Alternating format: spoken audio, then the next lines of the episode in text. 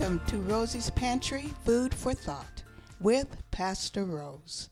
This podcast is designed to share words of encouragement and hope.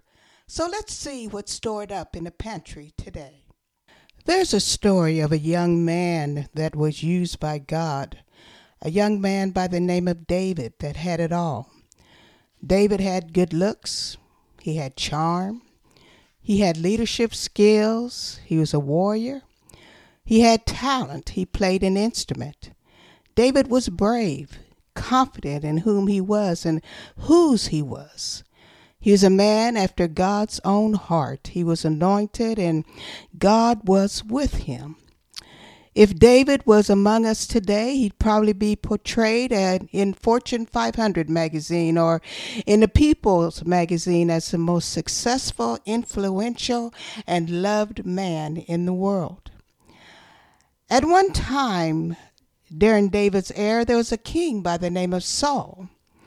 Scripture says that Saul was an impressive young man without equal among the Israelites. He was a head taller than any of the others. Saul was anointed by God as, as Israel's first king. He began his work in a good way, unifying the Hebrew tribes and making them a nation. King Saul began his work, yet broke under the pressure of leadership. Paul, uh, or Saul, I'm sorry, Saul achieved military successes. He credited God with victory. The people pledged allegiance to Saul as their king.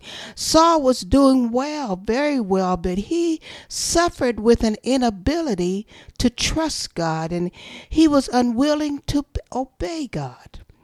Saul began to act independent of God. His defiance led to God rejecting him. The scripture says that the Spirit of the Lord departed Saul and an evil spirit tormented him. Saul was depressed. The sense of God's presence was not with him.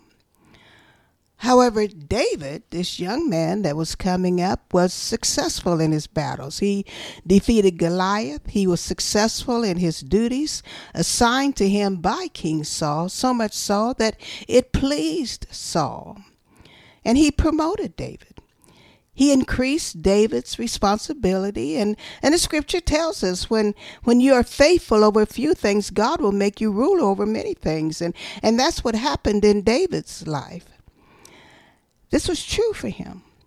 He went from herding sheep to defeating a giant to defeating armies, and Saul was fine with this. King Saul was okay until women came out from all the towns singing and dancing their song that said, Saul had slain his thousands and David his tens of thousands. Oh my goodness. It was then that Saul became a hater.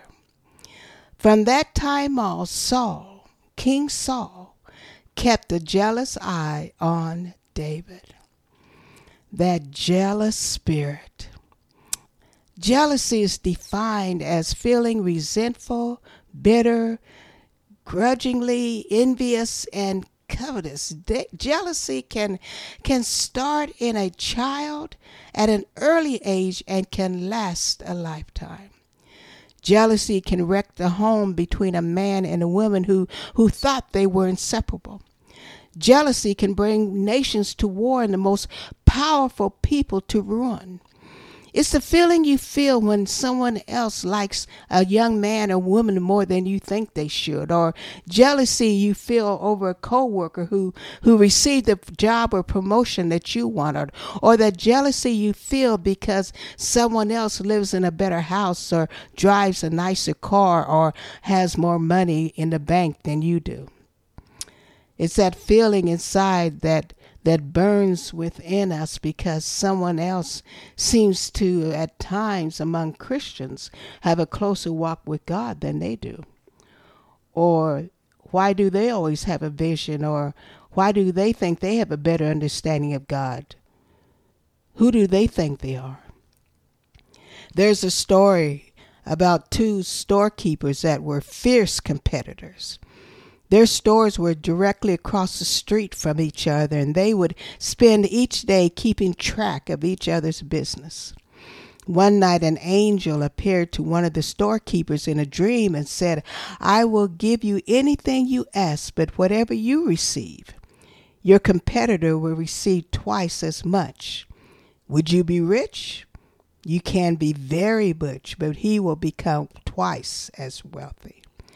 Do you wish to live a long life and, and a healthy life? You can. But his life will be longer and healthier. The angel asked him, he said, So what is your desire? The man frowned and he thought for a moment. He said, Here is my request strike me blind in one eye. Proverbs teaches us, For jealousy is the rage of a man, therefore he will not be spared in the day of vengeance. King Saul was so jealous of David that on numerous occasions he tried to kill David. He would even try to use his own daughter as a snare against him. What was David's crime? Why why why do all this? David's crime was that he was used by God and he loved God. Feelings of jealousy will smother the life out of love. It's a poison that kills. It's a controlling spirit. Jealousy feeds off of suspicion and can turn suspicion into rage. It is a self centered love that manipulates and deceives. People lie. People will lie to destroy someone else's future. And there are others that will stand in the way of progress just to keep one person from succeeding. Jealousy is a bad boy. Jealousy is, is not even good for your health. It, it causes unrest and anxiety and stress.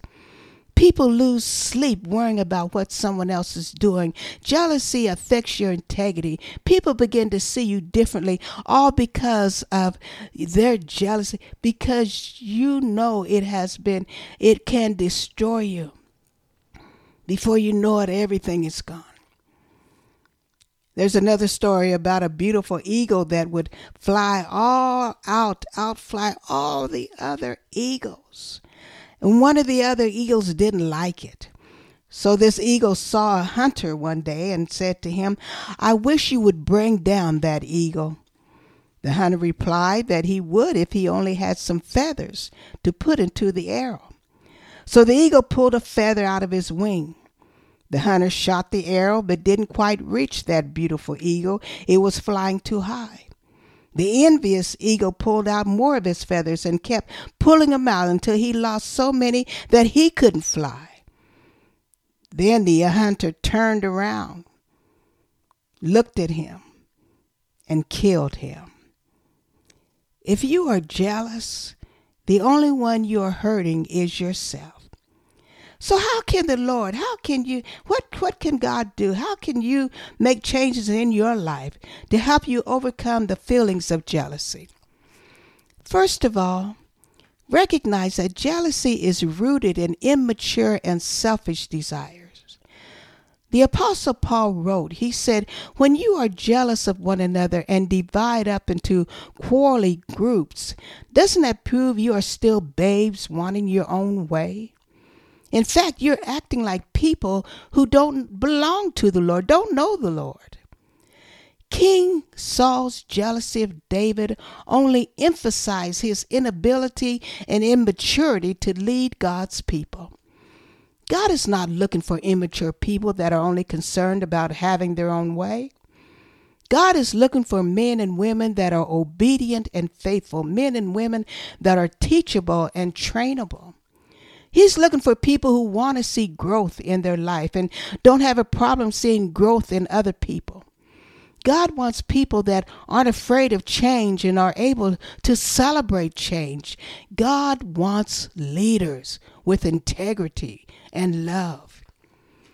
King Saul clearly recognized David as a mighty warrior, as a, as a valuable team member, as he was an obedient servant, a, a favored man, an effective leader. But King Saul couldn't handle it. Saul's insecurity and fear drove him to unwise and self destructive things. Remember, for example, he looked at David's every activity with suspicion. He would throw spears at David trying to kill him. He feared David because God was with him. He, he changed David's position to prevent him from seeing each other. A person that grows in the Lord is a person who's willing to grow up and stop those childish behaviors. A mature person, a mature Christian, delights in the things of the Lord. They don't have time for a lot of foolishness. They rejoice when others rejoice. They celebrate when their brother or sister is blessed. Why? Because they know that God is in the blessing business. And if God is in the blessing business, God's blessings is coming their way. Secondly, to overcome feeling of, of jealousy Remember, jealousy is an obstruction to your destiny. God can help you overcome feelings of, of, of, jealousy when you find contentment, satisfaction, and pleasure in the Lord. Don't compare yourself to others. Playing the comparison game is only an obstruction to God's purpose for you. We're taught in the Psalms to rest in the Lord and wait faithfully for Him, and fret not yourself because of those who prosper in their way. Why trip over what someone else has or, or what they're able to do? You are unique. God made you special. When God formed you, He made you in such a way that no one else can duplicate you. You are shaped for purpose. You have gifts with purpose. You have a heart with purpose. You have abilities. You have personality. You have experience. You have a destiny. Look at yourself, touch yourself, and say to yourself, I have destiny. King Saul would have been better off if he had realized that God is not a limited God, God could have used him and David and thousands and millions of other people. Every ability could be used for God's glory. Each one had their own purpose. An author by the name of Rick Warren, Warren he wrote, he said, Nobody else can be me. You can't beat being me. You can't take what God has given me. You can have what I have. You can want what I have, but you can't have it. You can try to steal what I have, but you can't steal it. You can try to destroy what I have, but you can't really destroy it. You can even try to decrease what I have, but it will only increase. You can try to close the door to shut me out, but God will only open the door and let me in. You can try to raise up an army against against me, but God will, will, will only send chariots of fire to defeat you. The Holy Spirit is always surrounding us. You can even shoot fiery darts at me, but God will build a hedge of protection around me. Why? Because no weapon formed against me shall ever prosper. And it's the same for you. No weapon formed against you will prosper. When God formed you, He formed you with destiny in mind. You don't have to be jealous or envious what someone else is doing. Ask God to reveal in you the gifts that are in you. You know, whenever we watch Olympic tryouts, whenever I would watch Olympic tryouts, I would love to watch these summer runners, these summer Olympics, and, and the track runners. Each had their own lane that they were to run in. Their goal was not only to win the race, but to stay in their lane while in the race. Don't you know God has a race for us? But we need to stay in our lane and not worry about what someone else is doing in their lane. Think about it. And lastly, in order to overcome jealousy, we should remember that jealousy will have you think it's all about you when it's not. God can help you overcome feelings of jealousy by understanding that God is in control of this thing. It's not about you.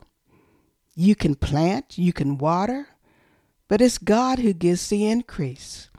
So often we think that this is about us, it's about me, but it's not. It's about God. It is God who is glorified in all this. So why you hate? Why are you hating on other people? Don't be jealous of their relationship with God.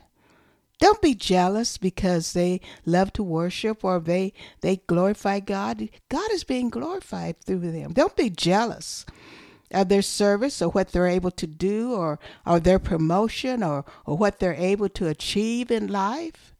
Don't be a hater. Don't worry about what's going on in somebody else's life.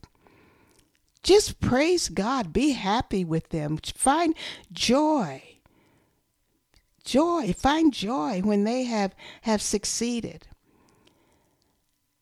David the young man david had a mission and a purpose. God said out of the house of david a savior would be born. Out of the house of david jesus would defeat death and conquer sin.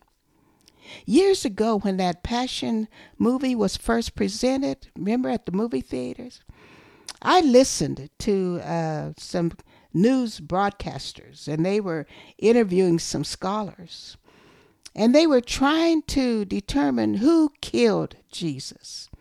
And all during the discussion, they I did not hear any of them mention the resurrection.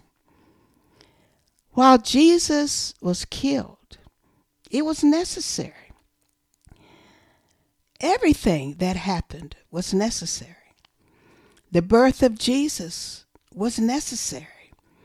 The baptism was necessary. The 40 days of wilderness and temptation of Jesus was necessary. The recruiting of his disciples was necessary. The healings that Jesus performed was, was necessary. The casting out of, of demons, the raising of Lazarus, the feeding of the 5,000 plus was all necessary. Even the palm branches at his feet in Jerusalem was necessary. The Last Supper was necessary. The betrayal by Judas was necessary. Even the trial itself was necessary. And the cross on Golgotha Hill was necessary. The death death of Jesus was necessary. Not who killed Jesus, it's the death that was necessary, that was important. Because of that came the resurrection. And because Jesus got up and, and destroyed all of our sin, because he got up, we get up. We don't have to be jealous of anybody. We are resurrection people and we can get up. We can get up. So we don't have to be haters. We don't have to be jealous of anybody. We don't have to worry about what other people are doing because we have our own uniqueness and our own giftedness. We are whom God has called us to be, and we are successful and we succeed because that is what God has for us. Oh, if you miss this, you're missing your blessing. God has purpose for your life. Don't worry about what somebody else is doing. Concern yourself about what you're doing. You are God's child, and you have a purpose. If you haven't accepted Jesus Christ as your Lord and Savior, if you still having problem finding purpose in your life, I challenge you, I urge you Consider it. Think about it. If all everything you've done is not helping or is not working and you still feel that void in your life, think about. Find a Bible teaching church that believes in Jesus Christ and consider accepting and making Jesus a part of your life. And if there's not a church close by or you don't feel comfortable anywhere else, I tell you what, do what I did one day. I knelt in my living room and I prayed to God. I said, Lord, I had enough. I need you. Touch my heart. I surrender my life to you, dear God. I give you my all. I am your child. Forgive me of all my sins. Take me into your heart. I love you and I surrender to you in Jesus' name. Dear friends, that's what I did when I finally surrendered. You can do the same. God bless you and God keep you. In Jesus' name, amen. This is Rosie's Pantry Food for Thought. If you'd like to support this program, you can donate through PayPal at R. Booker Jones. That's at R. Booker Jones through PayPal. Again, I appreciate everyone that is listening. I hope you enjoyed the show. Until next time, have a blessed day.